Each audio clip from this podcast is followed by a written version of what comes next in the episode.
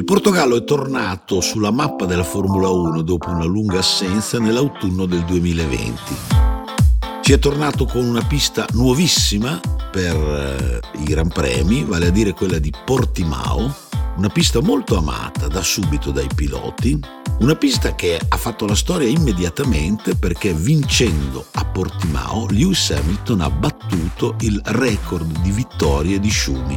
Il tedesco si era fermato a quota 91 successi, il britannico proprio in Portogallo è salito invece a 92. Profondo Rosso, le leggende della Formula 1 raccontate da Leo Turrini, un podcast di Quotidiano Nazionale.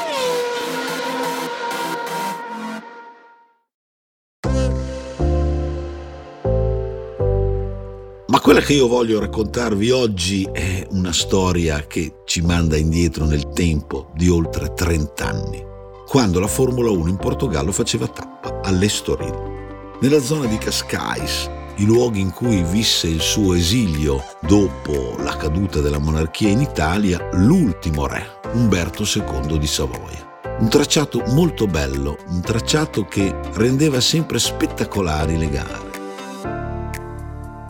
E siamo nel 1990, un anno speciale, il primo anno di Alain Prost in Ferrari. Il francese ha già in bacheca tre titoli mondiali conquistati con la McLaren, ha litigato con il compagno di squadra Ayrton Senna e ha deciso di lanciargli la sfida scegliendo la rossa. È un campionato tiratissimo, i due non si rivolgono mai la parola nemmeno quando salgono insieme sul podio, la rivalità è esasperata, ma è entusiasmante sul piano sportivo, a livello agonistico, finché si arriva alla trasferta portoghese. Sabato 22 settembre 1990 la Ferrari domina le qualifiche, occupa l'intera prima fila. Il compagno di squadra di Prost, il leone d'Inghilterra Nigel Mansell, è il più veloce, conquista la pole, ma il francese è al suo fianco. Soltanto Prost aritmeticamente può ancora strappare il titolo iridato a Senna, che è rimasto fedele alla McLaren. E non c'è dubbio che quel Gran Premio del Portogallo possa rappresentare la svolta decisiva a favore del cavallino. L'atmosfera del sabato sera alla vigilia della gara è segnata da un forte ottimismo, come ci racconta l'ingegner Luigi Mazzola, che al tempo era il responsabile della vettura rossa di Alain Prost. L'atmosfera prima del Gran Premio dell'Estoril è un po' quella che si è generata durante l'anno, a iniziare dai primi test insieme tra Alain e Nigel dove eh, chiaramente Nigel aveva questa sua capacità di andare molto forte prediligere un certo tipo di lavoro, mentre Alain prediligeva un altro tipo di lavoro che era molto di più sullo sviluppo, molto di più concentrato sul setup della macchina, specialmente in condizioni di molta benzina in macchina, quindi in condizioni di gara.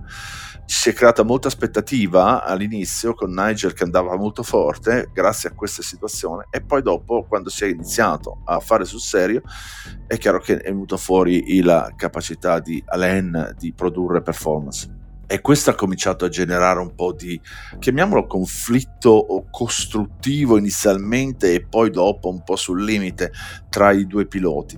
Tutti e due erano campioni che potevano esprimere potenzialità per vincere Gran Premi mondiali e quindi si è creata una certa conflittualità che è andata via via a aumentare durante l'anno addirittura si è arrivati a un punto in cui più o meno, diciamo, realmente Nigel aveva dichiarato che si sarebbe ritirato, ma in realtà poi dopo ha fatto un contratto con, penso, con Williams subito e quindi è un qualche cosa che è, ehm, è andato a scemare. Però ecco, quello faceva capire che c'era qualche cosa che non andava.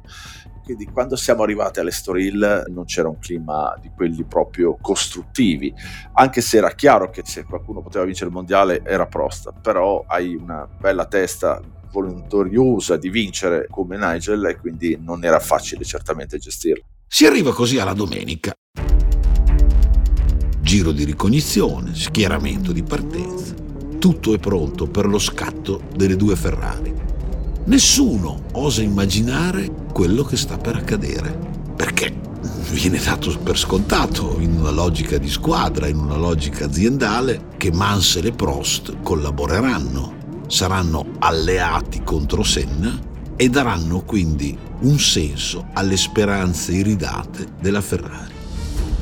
E invece, invece, quando le macchine finalmente possono lanciarsi sul rettilineo che porta alla prima curva, accade l'incredibile. Very, very quick start indeed, and Nigel Mansell gets away, cross behind him, but Senna leads, incredible, and Berger is second. Both the McLaren Hondas get ahead of both the Ferraris at the first corner. Incredible. Dalla pole position, Mansell dà l'impressione di avere come unico suo obiettivo quello di danneggiare il collega di lavoro, il compagno di squadra. Stringe l'altra Ferrari, quella di Prost, contro il muretto che chiude la corsia dei box. Verrà addirittura calcolato con immagini televisive e fotografiche che il francese si troverà con le sue ruote ad appena 14 cm dal muretto. Un episodio assolutamente sconcertante che si trasforma in un assist meraviglioso per Ayrton Senna il brasiliano della McLaren infatti approfitta di quella che è l'improvvisa esplosione di una rivalità interna tra i ferraristi e mette la sua McLaren davanti alla rossa del francese. Lo stato d'animo di chiunque si trovi ad assistere alla scena, soprattutto se lavora per la Ferrari, è segnato dal disappunto L'ingegner Mazzola, che lavorava sulla macchina di Prost, ci racconta come vennero vissuti quegli istanti eterni al box del cavallino. Hai il giochino in mano, no? hai la possibilità di vincere il mondiale dopo tanti anni. Uh, in quel momento la vettura, la Ferrari, era all'altezza se non superiore a quella di Senna, la McLaren di Senna. La competizione era aperta e quindi vedere dopo le qualifiche eh, le due macchine in prima fila è chiaro che ti apre tante speranze perché è un gran premio che ti puoi portare a casa. In qualifica Nigel aveva quel plus rispetto ad Alain che come ho detto prima era molto sempre più concentrato alla vettura gara piuttosto che alla vettura qualifica. Avevamo in mano la possibilità di vincere, che poi fosse chiaro che doveva essere Alain a vincere il mondiale, eh, insomma era palese. Quindi la speranza era notevole, cioè era forte, era viva di voler effettivamente portarsi a casa quel Gran Premio. La gara poi non smette di riservare sorprese. Quella domenica in Portogallo la Ferrari è chiaramente superiore alla McLaren. Senna si difende, è nella tenaglia tra Mansell e Prost, ma ormai il danno è fatto, perché già allora, pensate, oltre 30 anni fa, sorpassare in pista era davvero un'impresa. Mansell è al comando e evidentemente ha in testa una cosa sola, vincere per se stesso. Perché? Perché già era stato annunciato il suo addio al cavallino e si sapeva che nonostante le promesse di ritiro, il leone d'Inghilterra si sarebbe presto accasato alla Williams, la scuderia con la quale aveva sfiorato il titolo negli anni Ottanta. Ma evidentemente quando tutto deve girare male è destino che giri male fino in fondo. Perché dico questo? Perché poi Prost si era avvicinato a Senna e si apprestava a tentare l'assalto quantomeno per strappare il secondo posto al brasiliano e guadagnare qualche punto per la classifica iridata. Ma a tre giri dalla bandiera a scacchi, l'incidente spaventoso di un pilota confinato nelle retrovie, l'italiano Alex Caffi, fortunatamente uscito illeso dai rottami della sua Arrows, costrinse il direttore di gara ad anticipare la conclusione del Gran Premio it is Alex Cathy in the arrows, and it looks all right to me. I can see his helmet moving, and uh, the, the under tray is right off. Per Prost fu una beffa nella beffa, perché chiuse la gara al terzo posto negli scarichi della McLaren dell'arcinemico brasiliano. Per la Ferrari fu una vittoria amarissima. Mansell si era aggiudicato il Gran Premio, ma non era assolutamente in lotta per il titolo e Prost invece aveva sprecato un'occasione non per colpa sua. Mansell remporte son premier Grand Prix de la saison et Prost perd le titre mondial. Quello che accadde dopo, vale a dire dopo la gara, dopo la cerimonia di premiazione, fu l'inizio di un disastro, perché Prost convocò noi giornalisti italiani e disse papale papale Oggi tutti avete capito perché la Ferrari non vince il campionato del mondo da 11 anni. Intendeva riferirsi alla mancanza di organizzazione, alla precarietà nella gestione delle risorse umane e tecnologiche.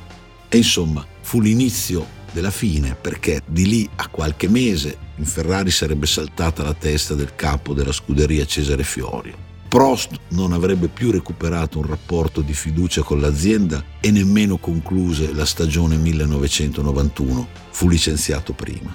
Soprattutto, nonostante un successo dello stesso Prost sette giorni dopo il Gran Premio del Portogallo, a Jerez in Spagna, soprattutto dicevo, lì la Ferrari mise fine per lungo tempo a quelle che erano le sue ambizioni. Pensate che per ritrovare una rossa sul gradino più alto del podio avremmo dovuto aspettare fino alla fine di luglio del 1994, quasi quattro anni, la vittoria di Gerhard Berger in Germania, a Hockenheim. Gigi Mazzola ci racconta adesso come quel pandemonio, il dopogara, l'inizio della fine, venne vissuto dagli uomini Ferrari.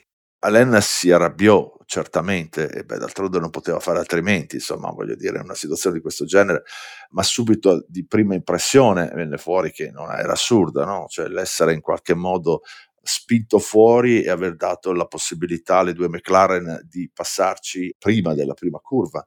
Eh, è chiaro che Alain si arrabbiò, ma non poteva essere altro è una persona che sa vincere in pista come sa anche combattere fuori dalla pista. Quindi mm, me lo aspettavo, me lo sarei aspettato che avesse fatto qualcosa di questo genere. Ma in ogni caso la vera disfatta poi fu a Suzuka quando Senna capì che era il momento opportuno per, per, per chiudere la partita con quell'incidente alla prima curva quello è il vero momento oh, chiave, non tanto sinceramente Jerez, almeno per quanto riguarda il clima nostro in squadra. Io credo che il Gran Premio del Portogallo del 1990 davvero possa essere scelto come momento emblematico. Perché poi la Formula 1 non è solo tecnologia, la Formula 1 è affascinante in realtà perché rappresenta un impasto, un mix tra quella che è la tecnica e quello che è l'elemento umano. Paradossalmente in quel momento il Gran Premio dell'Estoril 23 settembre 1990, viene a indicare una contraddizione, una contraddizione che non di rado ha segnato la storia della Ferrari. Tra quelle che possono essere le potenzialità del mezzo meccanico, e in quella fine estate del 1990 la Ferrari aveva una buonissima macchina, e i limiti invece a livello organizzativo. Cesare Fiorio, che era il capo del reparto corse, si è sempre difeso dicendo che dal suo punto di vista riteneva di aver spiegato bene a Mansell quale dovesse essere il suo comportamento nell'interesse collettivo, nell'interesse del gruppo. E io non ho motivo per dubitare delle sue parole.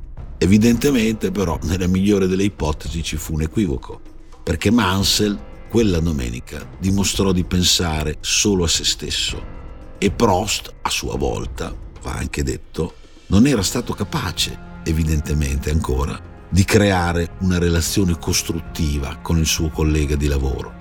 Se ci fosse stato uno spirito diverso, probabilmente non si sarebbe arrivati a tutto questo.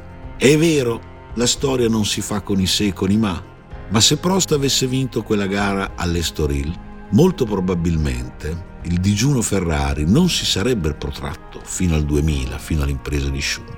Forse il francese ce l'avrebbe fatta già nel 1990. Non lo sapremo mai. La verità è che il mito, il fascino, la leggenda della Ferrari tanto debbono anche a storie come questa, proprio perché sono straordinariamente uniche e talvolta dolorosamente incomprensibili.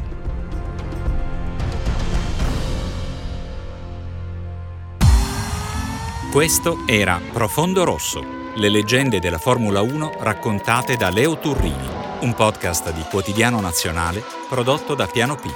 Nel prossimo episodio, Barcellona, la prima vittoria rossa di Schumi. Puoi ascoltare Profondo Rosso su quotidiano.net slash podcast e in tutte le app gratuite per i podcast. Iscriviti alla serie per ricevere la notifica dell'uscita di un nuovo episodio e per impostare anche il download automatico.